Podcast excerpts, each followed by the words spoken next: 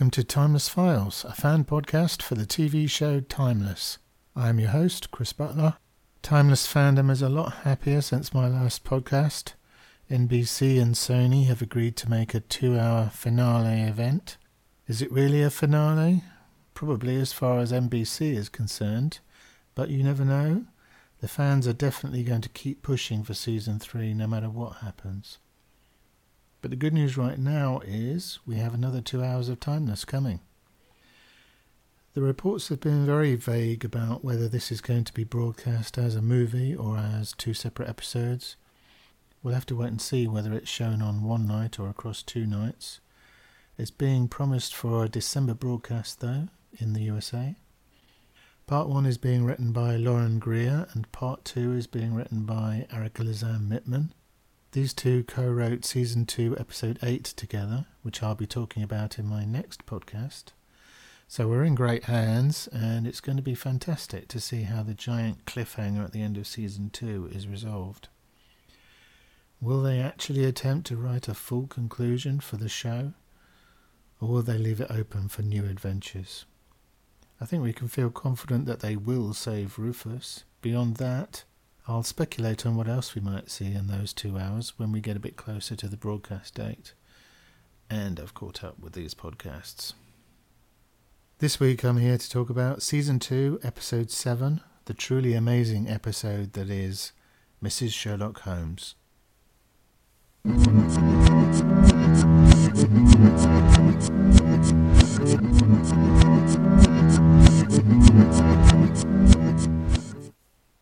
This episode has a classic timeless story structure in many ways. It starts with events from our original history. We're in New York City, March 4th, 1919. A suffragist march is taking place with women marching through the streets chanting Votes for Women. They are being heckled by the crowds. A line of policemen forms in front of them as a car pulls up. The police start to strike out at the women. Two men step out of the car. One of them is President Woodrow Wilson. A woman who we learn is Alice Paul struggles to stay on her feet despite all the chaos around her and calls out to the president. It was we the people, not we the white male citizens, who formed this union. The time has come to give women the right to vote. The president tips his hat to her, acknowledging her words but the police continued to beat the women down. We cut to the present day in the bunker with Rufus and Gia. He is still struggling to come to terms with the fact that Gia has had a premonition of his death. He is basically telling her the information is too vague to be useful. She's getting increasingly upset with him and his denials. She says he knows that her visions have been coming true, and he knows that some of the things they've wanted to change have not been changed. JFK still died, for example. So he says, Well, what am I supposed to do then? Gia says they have to deal with this together. When her dad died, there was no warning. Rufus shouts at her, Well, thanks for the warning, but I'm not your dad. And he's gone too far now, and he knows it. Understandably, it's the last straw for her, and she walks out of the room. We cut to Lucy and Flynn. She was last seen going into Flynn's room at the end of the previous episode. Lucy is looking somewhat dishevelled and probably hung over on the vodka she had with her when she went in. She is sitting on a bed. Flynn is sitting in a chair across the room. They're looking at each other somewhat awkwardly. She looks embarrassed. He looks amused.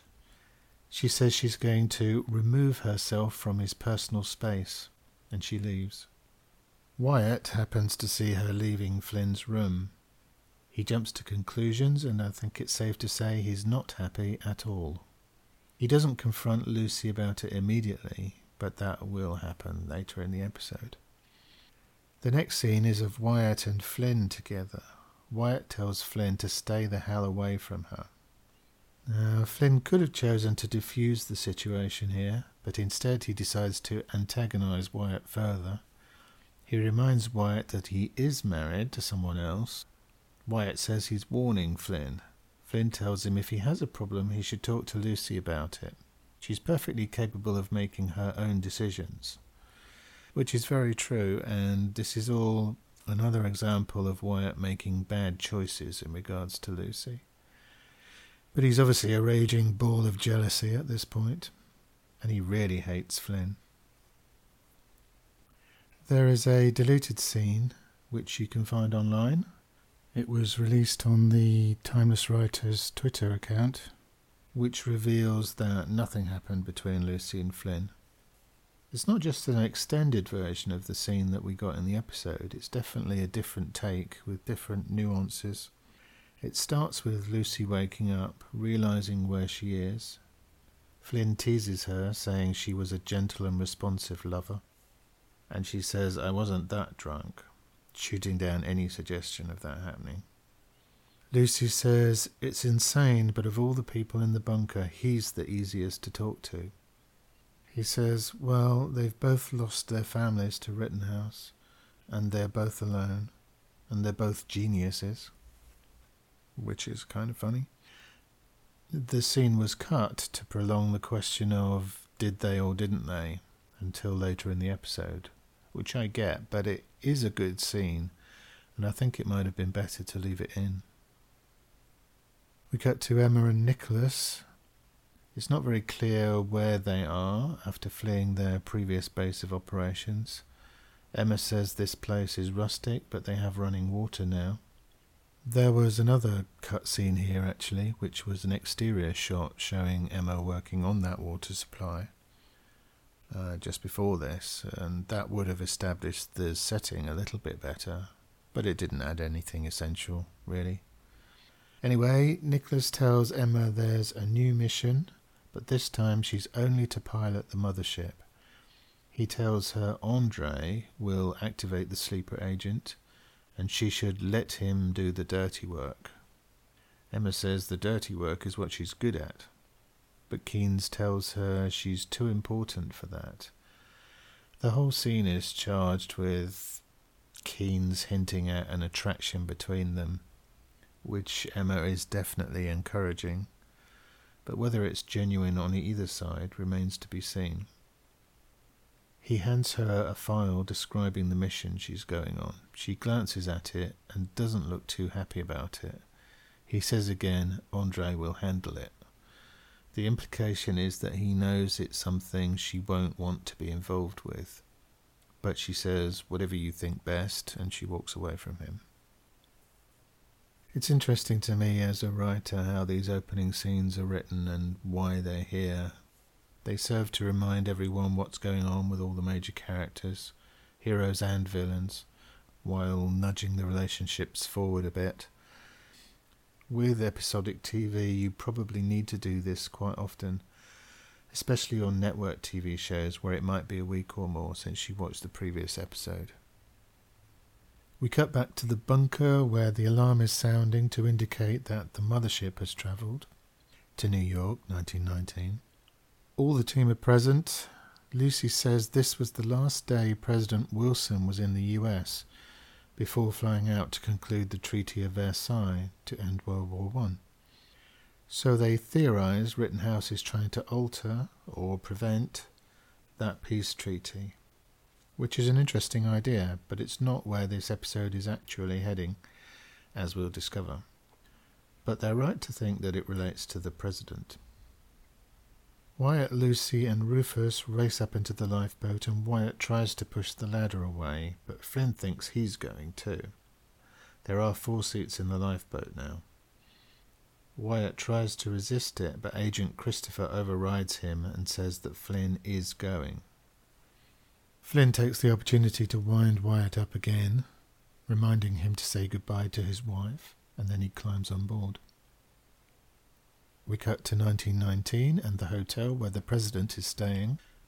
The time team enters the lobby and they hear a gunshot. For a moment they think they're too late and the president has been shot. Lucy tries to question a policeman there, the policeman mistakes Flynn for her husband and tells him to please control his wife, which is a nice little reminder of the status of women and the way it was perceived at that time. They get nothing from the policeman, but Lucy has more luck questioning a reporter there, who tells her it is Senator Wadsworth who has been shot. And he says a militant suffragette, Alice Paul, has been arrested for the murder. Well, Lucy recognizes the name Alice Paul straight away. She describes Alice as one of the most influential women in American history.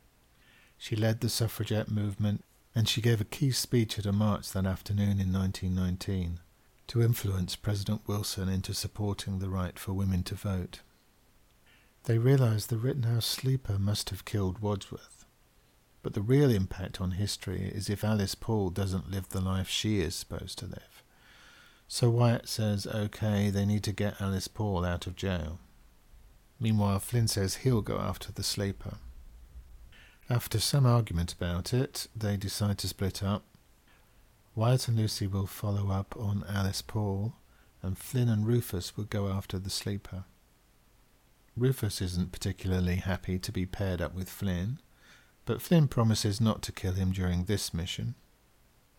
Rufus seems to realize something, and then he's suddenly very happy and says he knows that Flynn is definitely not going to kill him.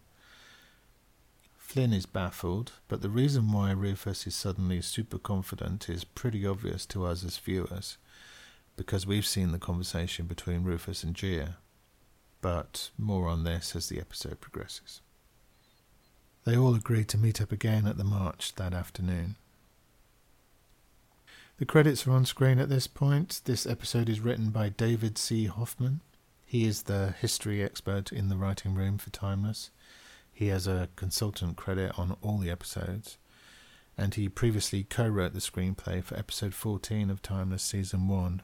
That was The Lost Generation. It is very noticeable that Timeless has been great at giving writing opportunities to people who have had other roles in the production of Timeless. So you've got David Hoffman on this episode. Lauren Greer is another example. Nancy Baird too. I think this is really commendable and great to see.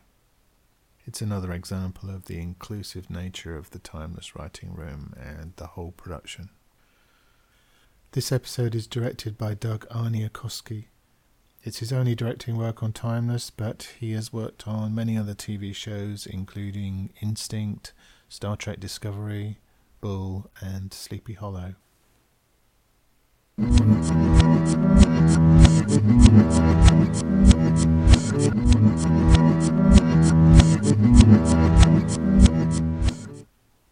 Wyatt and Lucy arrive at the police station. They ask to see Alice Paul, claiming to be her attorneys. Lucy introduces herself as Ally McBeal, the famous fictional attorney, and she says Wyatt is Johnnie Cochran, who I believe was O.J. Simpson's attorney in real life. But they're told Alice is not being allowed any visitors. The police officer tells her the murder weapon was found in Alice Paul's room, and you don't have to be Sherlock Holmes to work this one out. Which prompts Lucy to ask, Is Grace Humiston in the building? The officer says he doesn't know, but she sometimes uses a visitor's room.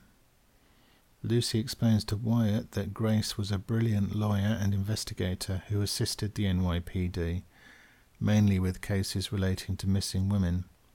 She was actually called Mrs. Sherlock Holmes. They find Grace Humiston, and after barely glancing at them, Grace declares that she doesn't handle romantic disputes. Which is very funny.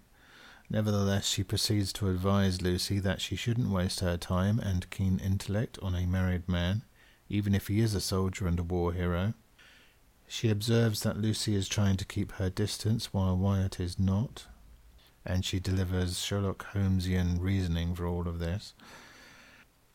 Eventually, Grace asks why they're here, and they explain about Alice's arrest. She agrees to speak to her, but it's clear that she's not a fan of Alice Paul and what she describes as her antics. Lucy says Alice has to make a speech at four o'clock, but Grace says what she needs to do is to stop making speeches. Grace persuades the officer on duty to let her speak with Alice. using further deduction and threatening him essentially.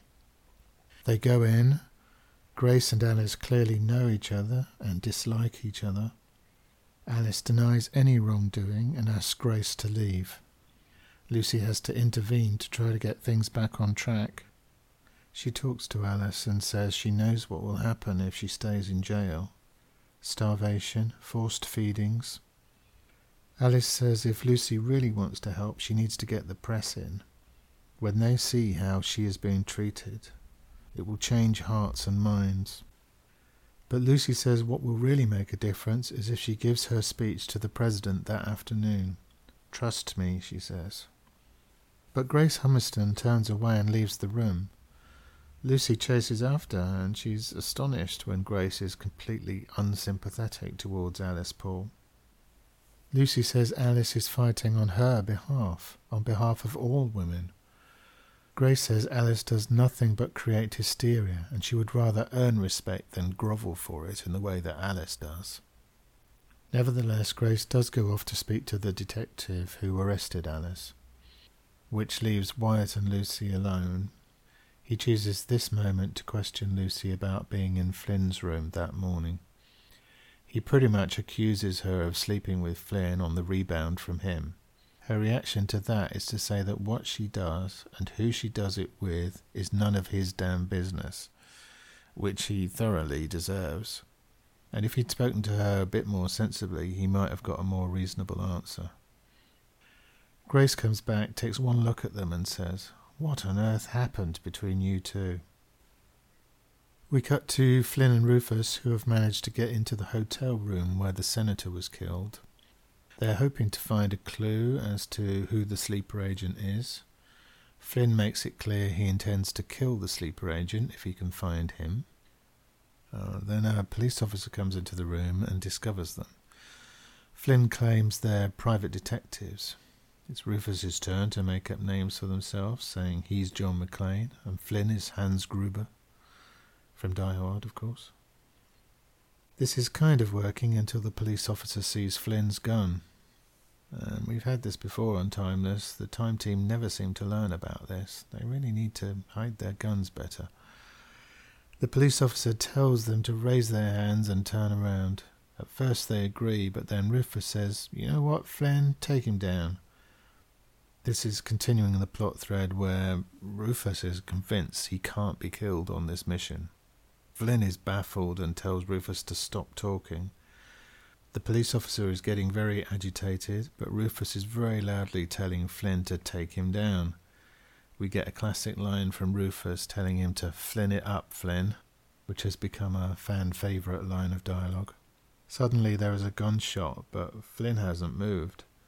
The officer has been shot, and as he falls down, we see it is Emma Whitmore who has shot him. So, Emma has a gun on Flynn and Rufus. This is the first time Emma and Flynn have caught up with each other since Emma was revealed as a Rittenhouse agent and Flynn was arrested at the end of season one. Emma glances down just for a split second, looking at the police officer's gun on the floor. Flynn reacts instantly, knocking her gun aside and smashing her into a table. But she's still feisty. Admit it, she says. This gets you hot and bothered, doesn't it? It's a nice piece of writing, this, because you kind of want these two to be evenly matched.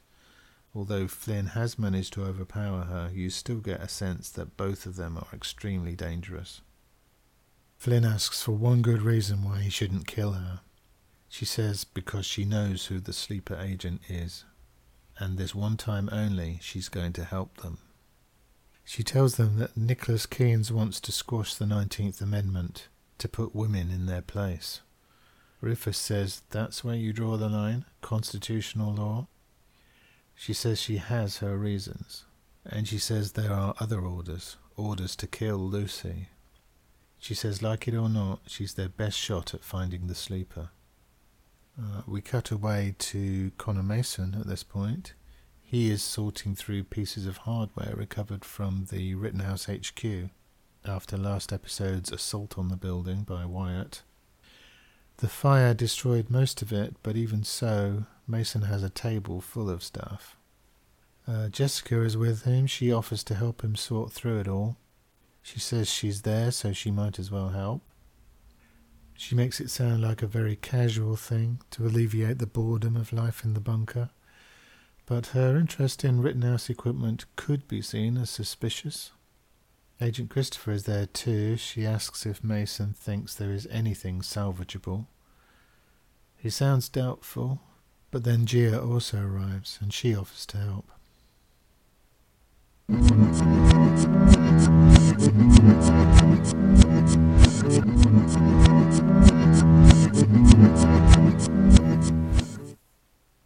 Flynn wants to know why Rufus is behaving so recklessly. So Rufus tells him he knows where he will die, in cowboy times, as in Gia's vision, and that's not here. He's safe for the moment. Flynn says until someone blows your kneecaps off, you idiot, which is a possibility Rufus hadn't thought of. They are following Emma. Uh, she turns around and says she never thought she'd see Flynn and Rufus working together and whispering like schoolgirls. Flynn says he just wants to know was anything she told him true. She says Rittenhouse liked to test your loyalty. Leaving her alone in the 1880s for ten years was a test. She must have passed. Rufus asks why she would be loyal to people like that. She just gives a glib answer, so we're really no wiser about that question. It's not actually clear that Rittenhouse had any role in her return to the present day because it was Flynn, not Rittenhouse, that brought her back. But obviously they took her back in fairly swiftly after her return. The question of what is motivating Emma and what she gets out of working for Rittenhouse is an intriguing one. I think she sees that Rittenhouse have power, and the higher up in the organization she can go, the more of that power she will have but that's just my take on it. Flynn threatens to kill her again, and she knows better than to give him too much information so that he wouldn't need her anymore. But she does decide to tell him where they're headed. They're going to the march because the sleeper is one of the suffragettes. We cut to Grace, Lucy, and Wyatt. Grace is interviewing a hotel bellhop who said he saw Alice Paul go into the senator's hotel room. Grace asks him what really happened. He tries to walk away, but she threatens to tell the hotel manager that he's been dealing dope to the guests. She deduced this from burns on his fingers and a watch he's wearing, which he shouldn't be able to afford. He says he gets notes from guests when they want something. He received a note offering him fifty dollars to say Alice was there, but she wasn't. Grace asks for the note and he hands it over. Wyatt says maybe Alice will recognize the handwriting, and Grace thinks that is a good idea. But when they go back to the police station, they find Alice dead in her cell. Lucy is distraught, knowing the impact on history that this will have. Grace and Lucy argue. Grace says speeches and marches will not change the world, they never have. She tells Lucy to help solve the case or get out of her way but for Lucy this is history gone off the rails. They go to see the suffragettes preparing to march. Grace informs them that Alice is dead. Lucy says she has Alice's notes for her speech, and she calls for someone to volunteer to give the speech in her place.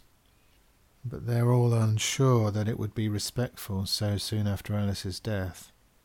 Lucy tells them that the President is leaving the country tomorrow, so it has to be now. Wyatt asks them what Alice would want. One of the suffragettes suggests a silent march.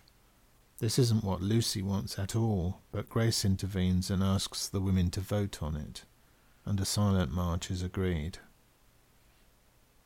We already knew from Emma that the sleeper agent is one of the suffragettes, and we'll discover later that this woman who suggested the silent march is the sleeper agent.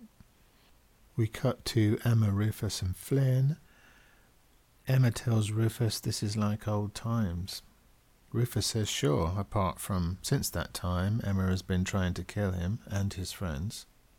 Flynn says both he and Rufus were fooled by her. She says when the march starts, she's going to need to get out there to neutralize the sleeper, so they're going to have to trust her. Rufus observes that he sucks at choosing friends, what with Anthony working for Flynn and Emma working for Rittenhouse. Flynn asks Emma what's in this for her. She shows them scars that she has. One is high on her head, another is on her chin. She had an abusive father, she tells them, but her mother took her away from him and they started a new life. She graduated top of her class, went to Caltech. Rittenhouse found her. If women can't vote, if they're property, she says she would have been trapped with a drunken father forever. So whether or not they trust her, she's going to stop the sleeper. Thinking about it, if Rittenhouse and Nicholas Keynes specifically were successful in changing history here, Emma would go back to a very different world. She would remember the original history, but her mother's life might be very different. Flynn decides that he will trust her and gives her her gun back, which is certainly a risky move. Rufus walks away complaining that now both of his enemies have guns. We cut back to Lucy, who is angry with Grace for calling for the vote on the silent march. She tells Grace it will be the last time she gets to vote for a while. Grace says, Why doesn't Lucy give the speech? Lucy says you can't reduce Alice's life to one speech on one day, and that Grace really has no idea what this is about. She says Grace might be smart enough and tough enough to make it into the boys' club, but what about other women? And she gives an impassioned speech about what Alice would have done for other women. At the end of which Grace does look very uncomfortable. One of the other suffragettes asks Lucy if she could give the speech, and she angrily says that maybe she will. Lucy storms off out into the street, and Wyatt races after her. He says this speech has to be done by someone from this time, not someone who is going to get straight back into a time machine and leave. Also, Rittenhouse will shoot whoever tries to give the speech. He's not going to let her get hurt and that's a trigger for the conversation to go in a different direction. Lucy says it's a little late for that. She says she is trying to separate what's gone on between them from the work that they have to do, but he is not making it easy. He says, Does she think it's been easy for him? But she says he got the love of his life back, and she would really appreciate it if he stopped behaving like he was the one that got screwed when she was the one who had the rug pulled out from under her again. She says she has a speech to deliver and she storms off. I think you can argue about whether Wyatt and Lucy have made good or bad choices since Jessica came back, but the writers have been very consistent about why these particular people have made the choices they have. They're both very driven to do what they think is right, and whatever the personal cost.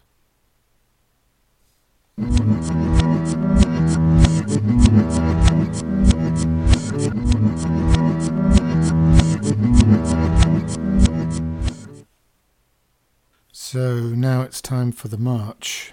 The same march we saw at the beginning of the episode, but this time without Alice Paul and with all the time travellers involved. Emma is among the women marching. Lucy then joins them too, but she hasn't seen Emma yet. Wyatt is following along, keeping an eye on Lucy from the side of the street. Rufus and Flynn find Wyatt and explain to him about Emma and the sleeper. Flynn says he's keeping a watch on Emma.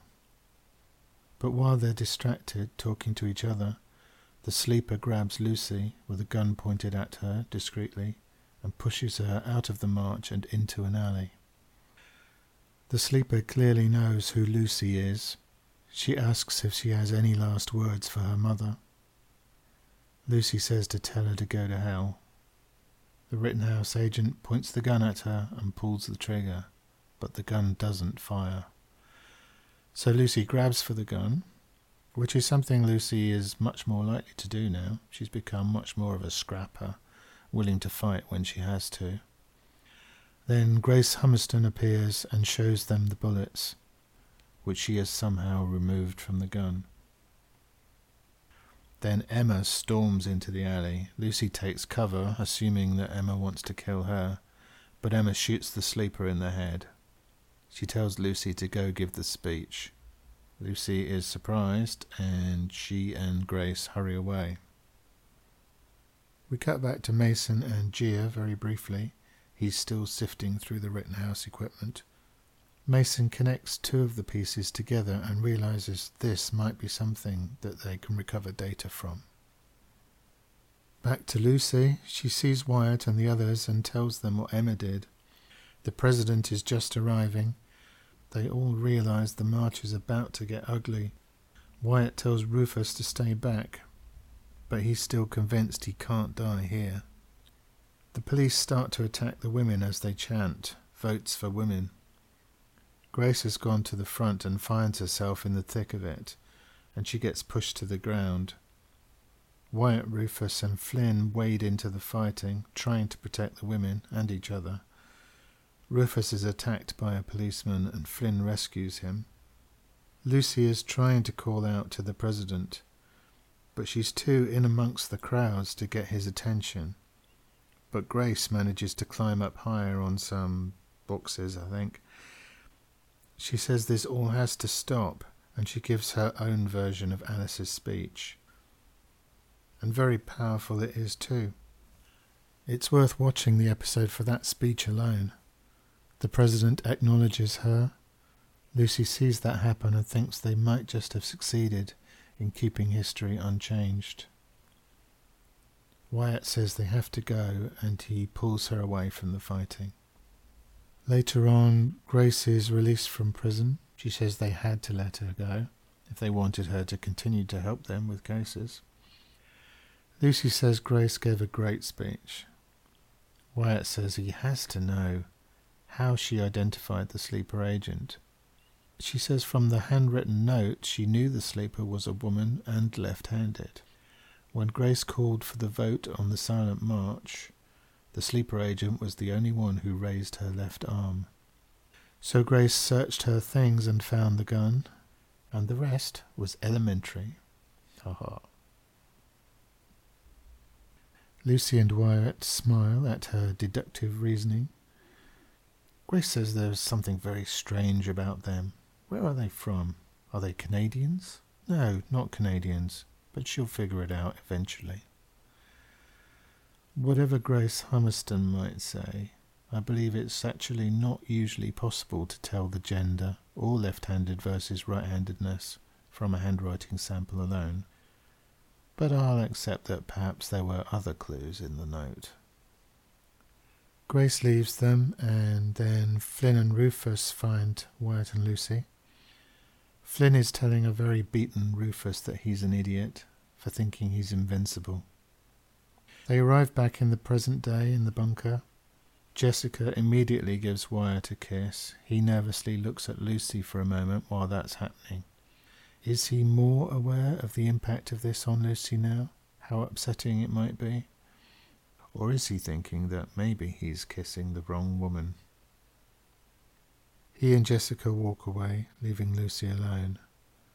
Lucy asks Agent Christopher who she voted for in the last election, anxious to discover if they really have protected the timeline. Things do seem to be much as before. Rufus asks, Who is the president? And there's a funny moment where Agent Christopher suddenly questions whether Donald Trump was supposed to happen. Lucy can only say, It wasn't us. Emma makes her excuses to Nicholas Keynes. She claims Flynn shot Andre, which is obviously a lie, obvious to us, not to Keynes. Emma says she was lucky to escape with the mothership. He appears to believe everything she says, and he kisses her, which shows that the two of them are becoming even closer although again, whether it's genuine on either side is not clear. Next, we're back with Mason and his recovered tech. Agent Christopher is with him. It's just the two of them. Mason says there is nearly a gigabyte of data that he has access to. He opens up a file and sees a photograph of Jessica. They don't know what this means, but at the very least it means that Rittenhouse had her under surveillance before she came to the bunker. Christopher says that for now this stays between her and Mason. Rufus apologizes to Gia for the way he's been behaving. He says he does know her visions are real. He just doesn't know what he's supposed to feel or do. She says, whatever it is, can they do it together? And in the last scene of this episode, Wyatt finds Lucy sitting alone. He looks at her laptop and reads that Grace went on to become an icon of the feminist movement. But Lucy is devastated that Alice Paul now barely gets a mention. Wyatt tries to put his hands on her shoulders, but she shrugs him off. She says he is happily married. They have to accept that.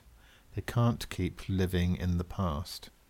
Her choice of words there makes them both smile, despite the difficulty of the situation. He brings up Flynn again, and this time she tells him that nothing happened. They just talked. He is very relieved about that. She says Wyatt getting Jessica back is the closest thing to a miracle she has ever seen, and she is not getting in the middle of that. That's not who she is. Wyatt says, for what it's worth, he's glad she is who she is. Lucy says she's no Alice Paul, but he says she's Lucy Preston, and that's pretty damn good. Naturally, uh, Robert Duncan's soundtrack reprises the Wyatt and Lucy theme here. It's instantly recognizable now, to me anyway, and I suspect to a lot of fans out there. So, where does that leave them? Same place as always, Lucy says, kicking ass and saving the world. Wyatt says yeah and walks away, and that's the end of the episode.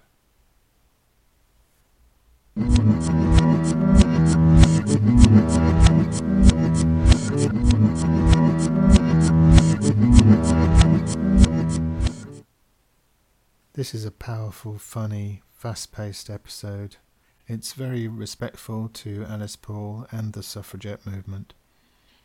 It's written by a man, David Hoffman. I absolutely believe that writers can and should write from perspectives other than their own. David is the history expert in the Timeless Writers Room, and I'm sure this is all very authentic. Also, we know how diverse the Timeless Writing team is and how collaboratively they all work together to plot out the stories.